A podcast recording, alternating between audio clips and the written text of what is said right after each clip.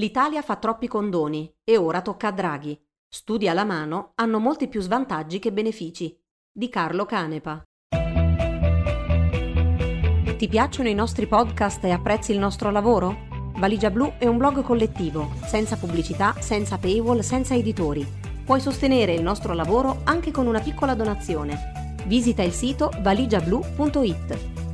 Valigia Blu, basata sui fatti, aperta a tutti, sostenuta dai lettori.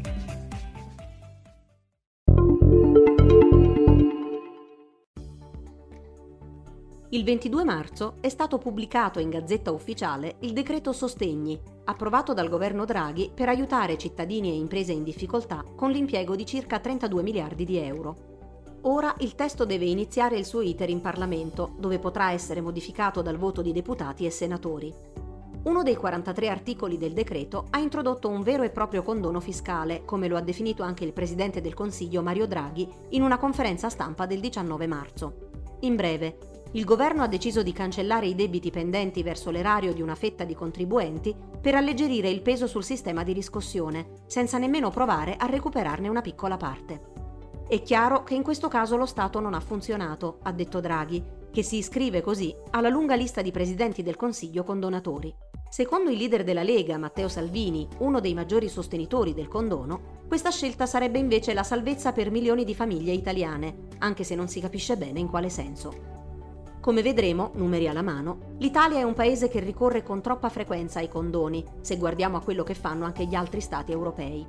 Misure di questo tipo sono state introdotte da governi di diverso colore, con varie giustificazioni, nonostante in base agli studi i benefici sono per lo più minori rispetto ai possibili danni, legati soprattutto al contrasto dell'evasione fiscale. Come funziona il condono di Draghi? L'articolo 4 del decreto sostegni ha introdotto il cosiddetto stralcio delle cartelle esattoriali fino a 5.000 euro, arrivate tra il 2000 e il 2010, dunque ormai dieci anni fa. Come suggerisce il nome del provvedimento, stiamo parlando dell'annullamento automatico di quasi tutti i debiti con l'erario fino a quella cifra, per tutti i contribuenti che nel 2019 hanno dichiarato un reddito entro i 30.000 euro. Con questi paletti può sembrare di essere di fronte ad un provvedimento contenuto, con debiti vecchi e non elevati, per persone con redditi non elevati. Questa è stata la linea di difesa di Draghi. In realtà le cifre dicono altro. Innanzitutto, al di là che lo si chiami stralcio o in un altro modo, spesso si usa anche l'espressione pace fiscale, siamo di fronte a un vero e proprio condono.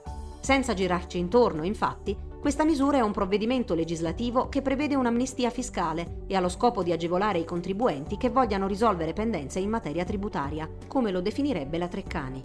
Per fare un esempio, potranno essere stralciate le cartelle fino a 5.000 euro con multe stradali non pagate o con contestazioni per imposte locali come la tassa sui rifiuti o l'ICI, che erano in vigore prima del 2010.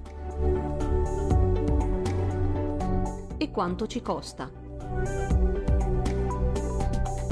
Secondo le elaborazioni di Lorenzo Borga per skytg 24 nel complesso il governo Draghi condonerà fino a 58 miliardi di euro con il decreto sostegni, che ricordiamo potrà essere ancora modificato dal Parlamento.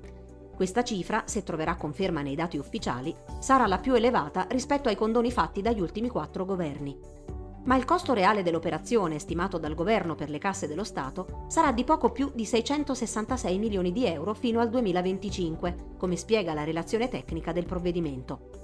Questa discrepanza tra 58 miliardi e 666 milioni è dovuta al fatto che non tutti i crediti dell'Agenzia delle Entrate hanno la stessa probabilità di essere riscossi in un'audizione di ottobre 2020, il direttore dell'agenzia Ernesto Maria Ruffini aveva infatti sottolineato che dei quasi mille miliardi di crediti accumulati fino a metà 2020, solo su 74 miliardi circa c'era una speranza concreta di recupero. Tutti gli altri facevano riferimento a cartelle vecchie su cui si era provato quasi di tutto per recuperare i soldi oppure a soggetti deceduti o falliti.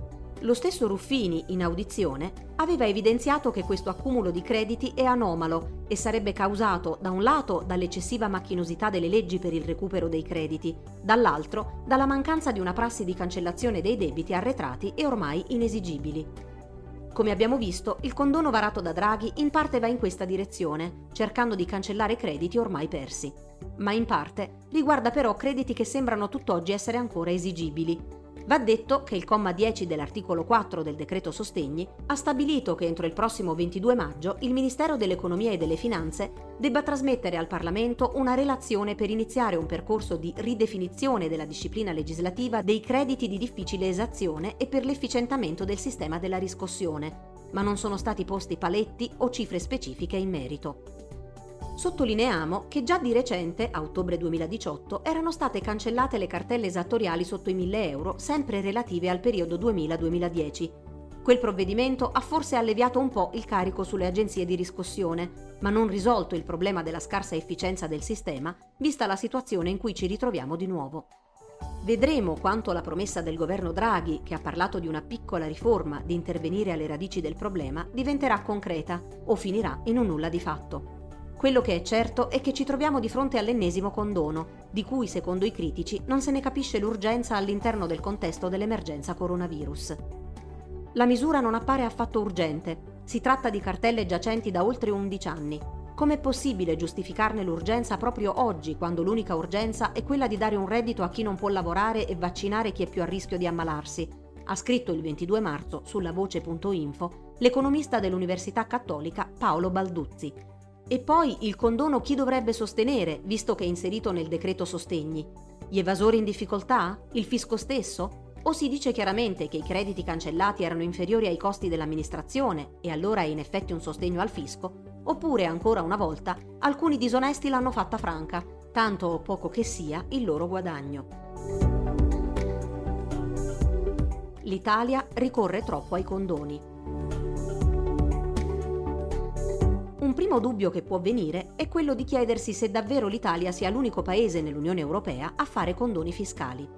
La risposta in breve è no.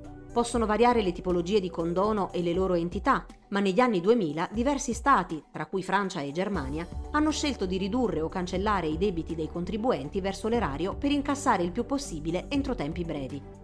Una delle misure più usate è stata quella della voluntary disclosure, per far rientrare i capitali detenuti irregolarmente all'estero.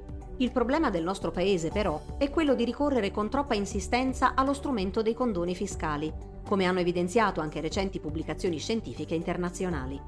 Nel caso del decreto sostegni, la motivazione, come abbiamo visto, è stata indicata nel sanare il malfunzionamento dello Stato e del suo sistema di riscossione, tra l'altro con la piena cancellazione di alcuni crediti, senza cioè nemmeno provare a recuperarne una minima parte. In passato le giustificazioni sono state tra le più disparate, solo per citarne alcune, cercare di incassare qualcosa invece che nulla o permettere il rientro di capitali esteri. Il punto è che governi di colore opposto, dal centro-sinistra al centro-destra, hanno trovato sempre una qualche motivazione per giustificare quello che dovrebbe essere un provvedimento strettamente emergenziale, una tantum. E all'interno dell'Unione Europea questo fenomeno sembra essere ormai evidente. A febbraio 2020 la Commissione europea ha pubblicato l'annuale rapporto dedicato all'Italia per valutarne i progressi in materia di riforme strutturali. Nella parte dedicata all'evasione fiscale, l'Unione Europea ha scritto che nel nostro Paese i ripetuti condoni fiscali possono aver influito negativamente sull'adempimento degli obblighi fiscali. Abbiamo verificato i rapporti di tutti gli Stati membri pubblicati negli ultimi anni e il riferimento a ripetuti condoni fiscali compare solo per l'Italia, riferimenti a singoli condoni sono presenti per paesi come Romania o Lituania. Uno studio della Banca d'Italia del 2010, quando il governatore era proprio Draghi, aveva calcolato che dall'Unità d'Italia a quella data erano stati fatti 82 condoni fiscali, 25 dopo il 1973. In particolare, con cadenza pressoché decennale 1973, 1982, 1991 e 2002, ha assunto il cosiddetto condono tombale, vale a dire la sanatoria dei rapporti d'imposta accertati e non, ha scritto Banca d'Italia. Ne è risultato che dal 1970 pressoché tutti gli esercizi finanziari sono stati coperti da sanatorie relative all'IVA o alle imposte sui redditi, da strumento per gestire passaggi riformatori, il condono è così diventato un mezzo per raccogliere risorse e per tagliare i ricorrenti nodi gordiani di un contenzioso periodicamente intasato. Negli anni più recenti ci sono stati parecchi altri condoni, tra cui la rottamazione del governo Renzi, la rottamazione bis del governo Gentiloni e la rottamazione ter del primo governo Conte. La rottamazione permette di mettersi in regola con il fisco, vedendosi abbonati interessi e sanzioni, che ha introdotto anche la norma sul saldo e stralcio e il già citato stralcio delle cartelle sotto i 1000 euro. Dunque ci avviamo verso la soglia dei 100 condoni fiscali. Nonostante i condoni siano stati accompagnati da misure di inasprimento delle sanzioni e di rafforzamento degli accertamenti, è lecito supporre che le ricadute di tali provvedimenti sulla compliance spontanea dei contribuenti non siano state positive, scriveva nel 2010 Banca d'Italia. Un'osservazione simile è stata fatta anche dall'Ocse sul nostro paese nel 2015, che però aveva notato dei miglioramenti nei ricorsi ai condoni. Detta altrimenti, i condoni fiscali fanno scendere la fiducia nei cittadini che regolarmente pagano le tasse, mentre potrebbero incentivare chi non è in regola a saldare i debiti con l'erario a continuare su questa strada, sapendo che prima o poi possono farla franca. Dunque si otterrebbe un effetto opposto a quello auspicato da Draghi, secondo cui lo stralcio delle cartelle sotto i 5.000 euro potrebbe dare una boccata d'ossigeno all'Agenzia delle Entrate e permetterle un migliore contrasto all'evasione fiscale più svantaggi che benefici. Che cosa dicono le evidenze empiriche? Si potrebbe obiettare che così si fa di tutta l'erba un fascio, mettendo insieme diverse tipologie di contribuenti che per diversi motivi non hanno potuto saldare una cartella esattoriale. Inoltre si potrebbe obiettare che quello che conta sono i dati e non tanto valutazioni di tipo etico o morale. Il problema e che anche in questo caso le evidenze empiriche sembrano propendere di più per l'esistenza di contro piuttosto che di pro quando si parla di condoni.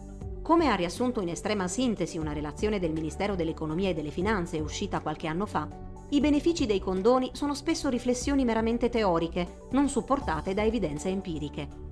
In un'ottica comparatistica, gli svantaggi derivanti dall'utilizzo degli istituti perdonistici tributari sono di gran lunga superiori, scriveva il MEF nel 2013. Innanzitutto, viste anche le basse probabilità di essere scoperti, il condono riduce le sanzioni per una condotta scorretta, alimentando nel medio, lungo e anche breve periodo l'incentivo a evadere o a non pagare i debiti con lo Stato. In secondo luogo, anche se può esserci un anticipo di incassi che si sarebbero potuti verificare in futuro, la credibilità dello Stato nella riscossione rischia di essere minata se periodicamente vengono messe in campo misure eccezionali a favore di contribuenti non in regola. Queste evidenze non valgono solo per l'Italia, sia ben chiaro. Da un punto di vista sperimentale è parecchio complicato individuare gli effetti specifici dei condoni fiscali, ma diversi studi negli ultimi decenni hanno individuato pochi benefici e maggiori conseguenze negative, per esempio negli Stati Uniti, in Russia e in alcuni stati asiatici. Ricapitolando, se con un condono fiscale si possono ottenere delle entrate utili sul breve periodo o un alleggerimento del sistema di riscossione, con tanti condoni fiscali si alimenta la cultura del non rispetto della riscossione da parte dello Stato, con tutte le conseguenze del caso. Pagamenti digitali e riforma dell'IRPEF. Cosa tenere d'occhio per la lotta all'evasione fiscale. Tutto il discorso fatto finora va inoltre contestualizzato all'Italia, un paese in cui l'evasione fiscale vale, secondo le stime più aggiornate, almeno quasi 110 miliardi di euro all'anno, oltre il 6% del PIL nazionale. Le voci principali riguardano l'evasione dell'IRPEF nel lavoro autonomo, quasi 32 miliardi, e l'IVA, oltre 33 miliardi, dove ci collochiamo tra i primi posti in un confronto con gli altri Stati membri si potrebbe obiettare che la pressione in Italia è troppo elevata e che un suo abbassamento servirebbe a far calare l'evasione fiscale. Ma anche qui le evidenze scientifiche suggeriscono che non ci sia un automatismo tra meno tasse, meno evasione, come invece viene promesso da anni dalla Lega con l'introduzione della flat tax. Nella già citata valutazione fatta dall'Unione Europea a inizio 2020 si legge che alcuni progressi sono stati fatti dal nostro Paese nell'ambito dell'evasione fiscale, grazie all'introduzione dell'obbligo di fatturazione elettronica e di trasmissione elettronica degli scontrini. Come abbiamo visto, il decreto sostegni ha promesso che il MEF interverrà per migliorare le norme sulla riscossione e provare a iniziare a risolvere il problema dell'accumulo dei crediti, ma altri impegni sono stati presi dal governo Draghi, e non solo, su cui bisognerà vigilare nei prossimi mesi. Facciamo un breve stato dell'arte prima di concludere. In primo luogo ci sono le risorse europee da rendicontare con il Recovery Plan. In questi giorni il Parlamento voterà le relazioni per proporre al Governo le proprie modifiche al piano presentato a gennaio dal Governo Conte. Nel testo attuale, gli interventi principali per contrastare l'evasione fiscale fanno riferimento agli incentivi per utilizzare di più i pagamenti elettronici. Qui ci sono quasi 5 miliardi di euro dedicati al progetto del cashback, che secondo indiscrezioni il governo Draghi sembra però intenzionato a ridimensionare. L'attuale Piano Nazionale di Ripresa e Resilienza, PNRR, sottolinea che in ogni caso il maggior gettito derivante da una migliore conformità fiscale sarà accantonato in un fondo che finanzierà i diversi moduli della riforma fiscale. La riforma dell'IRPEF, una delle imposte più evase per quanto riguarda il lavoro autonomo, è tra gli impegni contenuti nello stesso PNRR ed è stata esplicitamente citata dal Presidente del Consiglio Draghi nel suo discorso di fiducia in Parlamento del 17 febbraio scorso. In sintesi, l'idea è quella di semplificare l'attuale sistema dell'IRPEF, risalente al 1986, con le successive modifiche che ne hanno reso sempre più articolato il funzionamento. Su questo fronte proseguono le audizioni in Parlamento per provare a semplificare il quadro attuale e a disincentivare l'evasione, anche se Draghi ha lasciato intendere che vorrebbe affidare la riforma a dei tecnici piuttosto che lasciarla nelle mani dei parlamentari.